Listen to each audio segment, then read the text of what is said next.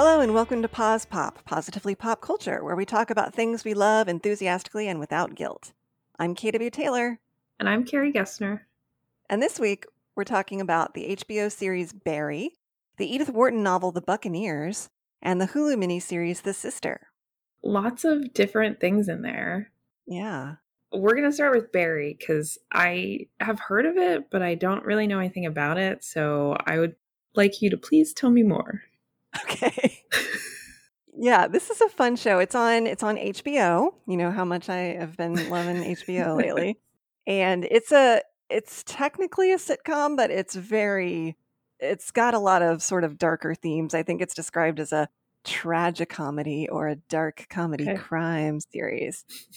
Bill Hader plays the titular Barry. Bill Hader, mostly known from Saturday Night Live. He plays a hitman who lives in Cleveland.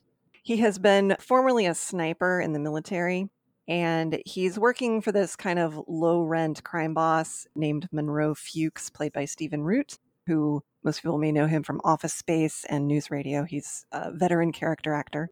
And he gets an assignment to go to Los Angeles to take out a crime boss there.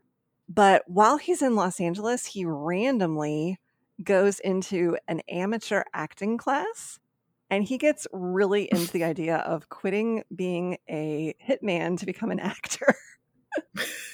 and he's very earnest about it. He's very like tentative in his acting career, but it's really charming how he's trying hard to like go into this legitimate life and this legitimate line of work. He falls in love with one of the actresses in the class, Sally, played by Sarah Goldberg.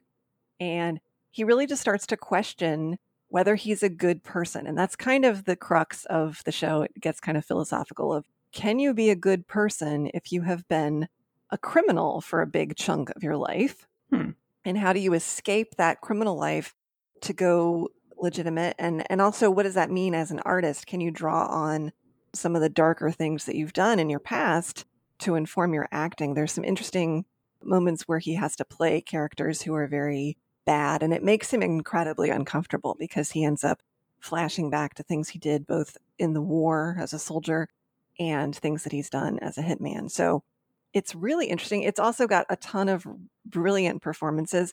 His acting teacher is this guy named Gene Cousineau, played by Henry Winkler, who is best known as the Fonz on Happy Days. and uh, he's now much older, but he's very, very funny. He's definitely the sort of guy who thinks that his own acting career had been a lot more important than it probably really was, especially considering he's now teaching this sort of community theater acting class. But he serves as a really interesting mentor to Barry, and Barry is sort of his loyalty and allegiance and life is divided between these two mentor figures in his life, Gene and Monroe, and they represent these like pulls between trying to be a good person or at least a creative person and being a criminal where the the rewards are very different in each in each path that he could take. And both parts of his life threaten each other. So having been in crim in the crime world that threatens his life as an actor and his acting interferes and sometimes threatens his life as a criminal in the moments that he sort of is pulled back into that life. It's been nominated for a lot of emmys I think Winkler, Henry Winkler did win one Emmy for this show, and uh, Bill Hader co-created and writes a lot of the episodes, so it's very much his creative brainchild. There's also a character named NoHo Hank, who is this Russian mobster played by Anthony Carrigan, and he's this like he's I think he's an albino, but he also naturally doesn't have any hair, and he's very weird looking. He's got this thick Russian accent, but he's also obsessed with American pop culture and he wants to almost be like a like a sort of influencer kind of guy. So he's really really funny. and that's another character that I like a lot. But the stuff that I find most interesting, I, you know, when I was in like high school and early college and stuff, I was involved in theater things and I really like theater and amateur theater in particular. And so some of the stuff about like acting exercises and what getting into and getting in touch with your creative side as an actor can provide for you in the rest of your life. I find that really compelling. So, but yeah, and it's it, there there is some violence, there's some moments that get really dark and strange. And you do at times question whether Barry even has the potential to be a good person. Like there's moments that make you think, no, he just actually likes killing people, but I don't think he likes that he likes killing people. So it's this big moral quandary that he's in. and as a viewer, you're sort of in that same quandary. It reminds me a lot of Weeds, which I don't know if you did you ever watch Weeds? Not really. I watched the first episode. Okay. It has a little bit in common with that. I think that Barry is, ironically, even though he's a worse criminal, he's more likable than Nancy Botwin from Weeds. But both shows, I think, struggle with this idea of, you know, what does it mean to be doing things out of necessity and trying at different points to either escape or return to either a legitimate life or a criminal life and and how often the people that we don't suspect as being criminals are doing the worst things out there so but yeah i think it's i think it's really good it's not there's not a super ton of episodes there's only 16 episodes two seasons they're making a third season it got sh- cut short by covid and so during the lockdown, they have actually written all of seasons three and four. Okay. So hopefully, when they're able to start production again, they'll be able to just do both seasons back to back. So I totally recommend it. Great. That sounds really different and interesting. a little bit out there. Yeah, a little bit. I didn't really know what it was about at all, except that Bill Hader was in it. And mm-hmm. I kind of remember like a commercial of him having a gun. So that was all I knew about it. Mm-hmm. But I think it's really interesting that it tackles questions like that. So I might give it a shot. Yeah, give it a shot. It's pretty fun. Cool. It's not, we watched it over Christmas time, which may have been tonally a mistake, but, but you know, it, it's probably, it's a good, quick, like end of winter binge. Mm. So I think definitely check it out. Cool. But you've you've been rereading something that is an old favorite of yours, right? You've been yeah. rereading a good Edith Wharton tome. Tell us about that. That's correct. Uh, yeah, everyone who knows me for more than five minutes knows that I am a big Edith Wharton fan. And when we were discussing the turn of the screw, I was thinking about Henry James and reading more Henry James, which I still haven't read a lot of him, but he and Edith Wharton were friends, mm-hmm. and they they exchanged letters and exchanged novels and things like that. And this is the nerdiest thing I've ever bought, but I just bought like a used five dollar copy of of a book that's just their letters between each other. Aw, that's awesome. I'm excited to read that.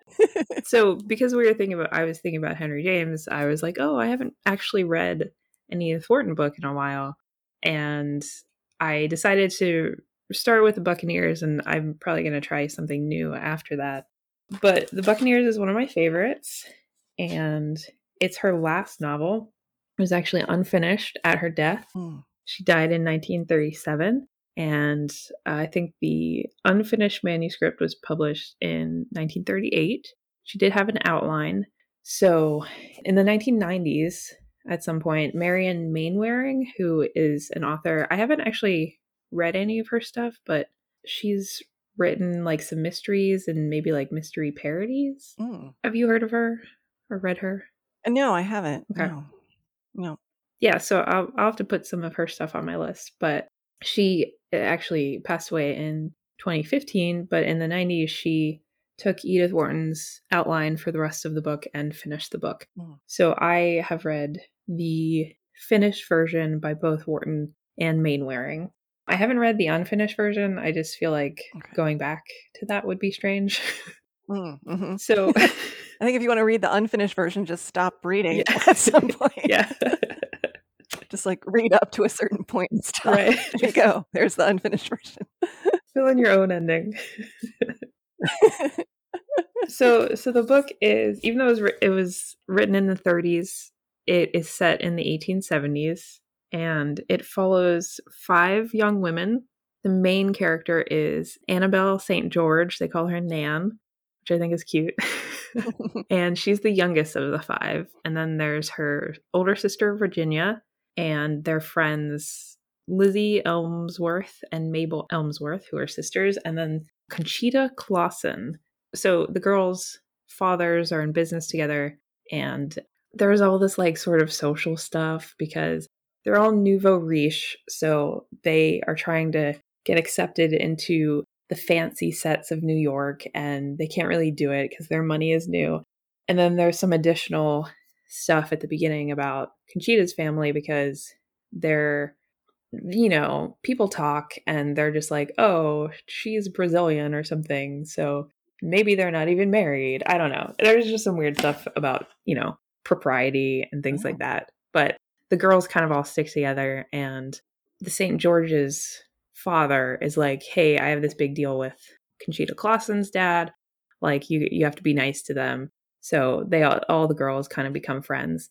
And Conchita ends up marrying an Englishman and he is the third son or something and he's sort of a layabout and not very ambitious doesn't have a lot of money because he's not the heir and also because you know mm-hmm. the states aren't bringing in as much as they used to but he sort of is their entry into a new world so what happens is the girls are trying to enter into society they don't really get accepted so nan has a governess named laura testvalley and it, the first half of the book kind of skips over some time but after a couple years Miss Testvalley suggests that they all go to England and try out a season there. So basically, there are American girls who have a lot of money and they don't really know how to be, like behave in English society and all the English men are sort of taken by them and all of the English mothers are sort of scandalized by them. But at the same time like all of these men with titles want their money. So it's about them kind of navigating that and it's a lot about like happiness and and figuring out who you are and and what would make you happy and all five girls end up with different fates and some are happier than others and Edith Wharton sort of leaves it up to you to decide which of those fates is the best and which is the worst like do you want to be happy and poor? do you, mm. do you want to be rich but kind of miserable? mm. So yeah, it's it's it's very much a society novel, and the things that I really love about it are the fact that it's even though Nan is the main character, it is about all five of them, and there are, are some references to them having to like stick together and navigate this new world together. And one of the great scenes is I just read a couple nights ago. So Lizzie and Virginia are sort of rivals, and there's this guy, actually Conchita's husband's older brother, Seaton. His name's Seaton, which is just weird. so Seaton is like like can't really choose between the two girls because he's he just seems dumb, but that's fine. and he has a mistress like they're all in the same picnics together and stuff comes up and Lizzie's younger sister, Mabel, has tried to get one of the other men to be like, hey, can you just like nudge Seaton along and like get him to make a decision? Because the, the girls are like, they can't, they're rivals and they don't really want to be. And it just needs to end. So he has to pick someone. And then because the mistress is there, Lizzie sort of swoops in and is like, Virginia, can't you see that Seaton can't say anything until you do. So why don't you just tell the mistress that you're engaged? And like and she just manufactures this situation and I was like, "Whoa, dang girl." so I just think it's it's like a really interesting way of portraying how they rely on each other but are also can also be rivals at the same time and yeah it's just i don't know it's an interesting thing but it's called Buccaneers because there's an American woman, an older American woman who has lived in England for 30 or 40 years. And I guess she refers to all the girls as the Buccaneers because they come over and like steal steal all the men's hearts. there are definitely some sad moments and some moments that I think are really uh, poignant. But Nan St. George is one of my favorite characters of all time. I think. Mm. And she is young. She's 16 when it starts. She's 18 when most a lot of it takes place. Oh, I, I do want to mention that Edith Wharton had a really good relationship with her own governess. And I think that comes through in this because Nan and, and Miss Testvalley are, are really close. And there's a book that my dad gave me for my birthday once because he knows me really well. And it's the letters between Edith Wharton and her her governess, which I think is really cute. Oh, that's sweet. I know. Okay, but I think one of my favorite things about this and about all of Edith Wharton's books are just I mean, I've always just loved her style ever since I started reading her in high school. Mm-hmm. So there are a few sentences that I'm just going to I'm just going to read you because I've been underlining them as I go. But um there's this moment fairly early on where Virginia sort of shuts Nan down, as sisters can sometimes do. And then she says, Wharton says, Nan said nothing, but an iron gate seemed to clang shut in her, the gate that was so often slammed by careless hands. Mm. Which I was just like, oh, that does happen, you know?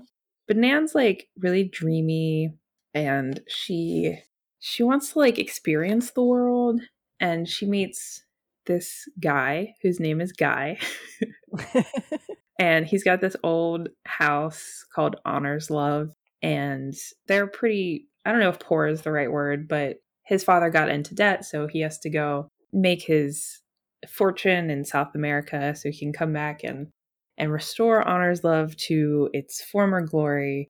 And they're talking about it, and he says the house is like in his bones. And she says, Oh, you understand. And he says, Understand?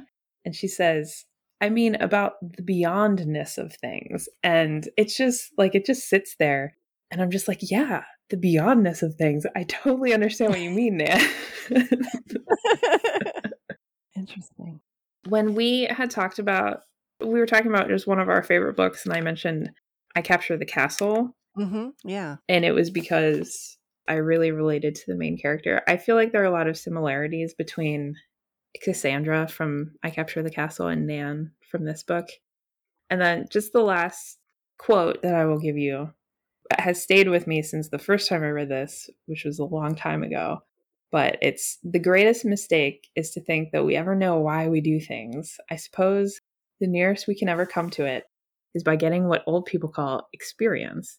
But by the time we've got that, we're no longer the persons who did the things we no longer understand. The trouble is, I suppose, that we change every moment and the things we did stay. Hmm. And I think about that a lot. Yeah, wow. Because we do change every moment. And yeah, it's it's a really interesting story. It's got Edith Wharton's patented bleakness, so it's not going to be a Jane Austen romance where everything turns out well for everyone. Yeah. Yeah, there's you know, social commentary and stuff. So if that sounds like your sort of thing, I might give it a, give it a shot. I think you would find it interesting in particular. Yeah. Have you read much Edith Wharton? Not as much as I would like, I, a little bit, but yeah, I this sounds really good, and I I think especially I mean I can totally tell it's your it's definitely your jam. Yeah. But I like that kind of thing too. I has it ever been adapted for the screen? Yes. television or anything? Okay. So I was Oh, going to bring this up. Yeah. it came out in 1994, and Mhm. so it was like a BBC adaptation, I think. Mhm. And it is pretty great, except they didn't work off the finished book. They worked off the unfinished manuscript. So the endings are a little bit different. Oh. Yeah. So I don't know if I would read it or watch it first. I'm not really sure. But I'm just going to run through the actresses who played the girls. In the adaptation, there are only four girls. Mabel Elmsworth, poor Mabel, gets cut out, which I kind of understand because like five is a lot. but Rya Kihlstedt plays Lizzie Elmsworth. Mira Sorvino plays Conchita Closson, who's great. Alison Elliott plays Virginia St. George. And do you want to guess who plays Nan St. George? Oh, I don't know. Who? Who? I don't know. Keira Knightley? Your favorite, Carla Gugino. No! Oh! Ugh. No, I'm not watching that. Not watching. Oh. hey. No, but she's she's really great. And she was really young when she did this, I think. And it's honestly the reason I like her so much because I watched this when I was in high school and I was just like, yeah, that's Nan. And I love Nan. Okay. That's fine. She's allowed to have jobs. Obviously, I watched things with her in it and live to tell the tale. So it's fine. it's irrational. I don't know. It should have been Paula Marshall. I'm going to watch every Carla Gugino thing and I'm going to talk about all of them okay. on this show. That's fine. That's okay. That's fine. No, no, no. You you go right ahead. That's all good. so I definitely recommend the book to you. For viewers, okay. I I do recommend the series. I think it's pretty good. There are some changes that I don't agree with, but overall, I think it's it sticks to the heart of the book. So, yeah, I I really like it. And I, you know what, I might go watch it again. Cool. Okay. That's great. Sorry I talked so long about Edith Wharton. It's it's it's my burden to bear. I just can't stop talking about her. well, I think that's that's totally understandable. but in a very different genre, we both we both watched something on Hulu, mm-hmm. a short miniseries that's based on a book, and I read the book, but you have not yet. So, but this was a miniseries called The Sister, mm-hmm. and then I read the book, which was called Burial, and it was written by Neil Cross and written in 2009. But I read that after the series. So let's maybe mm-hmm. focus on the show. So I started it and told you, oh man, this is so good. You got to start it. And so you yeah. watched it just a couple days after me. I did. And yeah. So why don't you give us a quick little rundown of the plot? Sure, sure. I also want to point out before we get started that you watched it first, told me about it, and then every time I was watching an episode, I was messaging you like, what? No way. so it's about this guy named Nathan, who's played by Russell Tovey, who's adorable, and I feel like we all love him. Yes. But he's been in lots of other things. But he has been hiding a secret. And when the show opens, he's living with his wife, Holly, and an old mysterious friend named Bob comes a calling, and Bob's super weird and creepy and suspicious and is like, We have to move the body. and, then, and then all this stuff goes down. it's four episodes, so it sort of slowly teases out the bad thing that happened on this one night in particular that they're talking about and teases out the relationship between Bob and Nathan and Nathan and Holly and it all hinges on the disappearance of Holly's sister, whose name I don't remember. Elise. Elise, sorry. And I don't know exactly how how many details we want to give you because like I said, everything gets teased out over the course of four episodes, but it is a wild ride. Mm-hmm. Yeah, it's definitely wild and it yeah, I don't know that we want to give too much away. I think the main the main thing is that there is a dark secret between these two men. And I want to mention Russell Tovey. Listeners may mostly know him from playing the werewolf in Being Human. And yes, he is he's normally known for uh, slightly more comedic roles or at least much more lighthearted roles where he's a good guy. Mm-hmm. And so this is a real departure for him and he's very m- muted and depressed and this weighty secret is clearly gnawing at his character. And then the guy who plays Bob, Bob is so creepy. Bob is played by Bertie Carvel, who I have seen in Dr. Foster as the husband in Dr. Foster. And he's totally normal and not creepy in that. Like, he's not a good character, but he's not this like decrepit, like, he's got long, stringy hair. He always looks wet in a bad way and he just looks like drizzly and grimy and gross. And I will say that in the in the book, which follows, this is adapted fairly closely to the book. In the book, they make all these. They talk about Bob's apartment being like like having bad smells in it, and you get that sense from watching the miniseries. Like his apartment is so grimy. It's in a basement, and the lighting is real dim and like flickery, and just creepy. And you can imagine it smells bad. It smells like spoiled milk or something, you know? Ooh. Yeah. And the whole thing, I mean, everything does really hinge on the fact that something bad happened many years before between these men involving someone dying, and that Nathan's life now is great. He's got a good job, he's got a beautiful wife, but there is stuff about his wife that's somewhat involved in this mystery. And I will also say there is a there's a slight tinge of the supernatural too. Mm-hmm. But it's questionable about how real that is. So, yeah. I don't know. Are there other details we can give without giving much of anything away? Probably not. Yeah, it's really hard.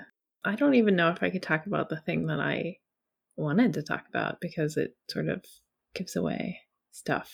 I'm not I think yeah. my synopsis might have given away stuff. Yeah. I think I think we're good though, but I think the the big point of it is it's such a concise story. It's very tightly told.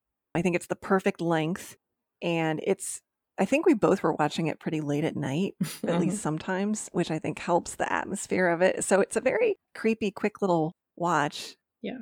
And the performances are just amazing, understated in the case of Russell Tovey and very creepy in the case of Bertie Carvel. Mm-hmm. And I think they they probably deserve some nominations of some kind for this. It was great. I just loved it.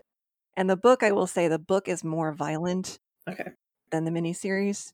And something I found interesting about Neil Cross's writing, he wrote this adaptation of it too, oh. but his prose writing is very spare and matter of fact. And I thought that was an interesting technique. I felt like mm-hmm.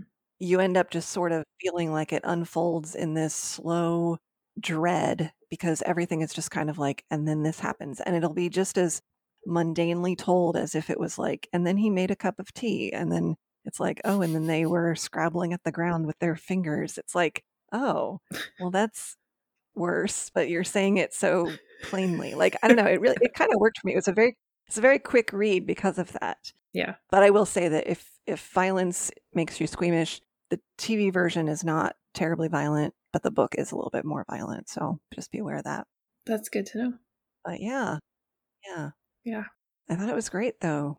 And if you want if you want an antidote after watching this, then definitely check out Being Human so you can see Russell in a much happier well, although I mean he's a tortured werewolf, but he's a little bit happier as a character. yeah, it's I think it's definitely worth watching. It it doesn't take up too much time and it it sucks you in really well even though not all the characters most of the characters are not likable although it's a very small cast uh, tight cast. Mm-hmm. So yeah, I I really enjoyed the experience of watching it, even though I ended up messaging you so much. It was like, what is happening? Why is he doing that? Why is he doing that? well, and we found some very creepy gifs of Bob to exchange back and forth, yeah. which made it funnier. Oh, Bob is so creepy. Uh, why is the name Bob creepy? Like, there's a lot of creepy characters in other sort of cult media who are named Bob. And it's such a mundane name, but then it's like it holds a lot of I don't know. It's it's a good name to make your your sort of more villainous character, I for sure. I never considered that. And my sister's extended family has a lot of Bobs, so I don't oh. think I could get away with that. well, anyway, I think we both enjoyed it a lot. It's on Hulu. It was originally on it's a British miniseries, but yeah, it was just great. It was a fun little. Mm-hmm. And you know what? I also I went into it on a whim, seeing it on an like a splash page advertised, and didn't know anything about it, and was like, "That title sounds creepy. That graphic looks creepy. Let me just start this." And of course, it immediately sucked. So, like, I think take chances like that. If you see a show mm-hmm. just like a splash page, and you're like, "What is that?" Don't even look into it deeper. Just like watch it, try it, check it out. I agree because you told me about it and didn't tell me a lot about it. So I didn't really know much when I started watching it either. And I was like, what? That's what this is about? Because of your past experience with Russell Tovey, you're just like, oh, he's going to be like this nice character who, I don't know, gets caught up in a crime and has to solve it or something. but no. Yeah, yeah. but no. So I think it's good that we don't give our listeners too much more detail so yeah. that they can go in as cold as possible. But mm-hmm. but next week, Next week, we're going to be talking about the Netflix series Bridgerton, which is apparently now the most popular Netflix series of all time. So, jeez, maybe everyone's already watched it, but we'll give, I know, right? So, we'll give our rundown of that. We're also going to talk about something we don't normally cover, which is an app. We're going to talk about the writing app Byline, which I've been enjoying a lot lately. And then you're going to talk about the Maggie Rogers album, Heard It in the Past Life. So Mhm. look forward to that. Yeah, me too. Our theme music is by Joseph McDade. You can find me on Twitter at KW Taylor Writer. And you can find me at Carrie Gessner. And you can find us together on Twitter at Pause Pop Podcast. If you'd rather email us, you can do that at positivelypopculture at gmail.com. Thanks for listening. Stay healthy and safe, and join us next time for another episode of Pause Pop.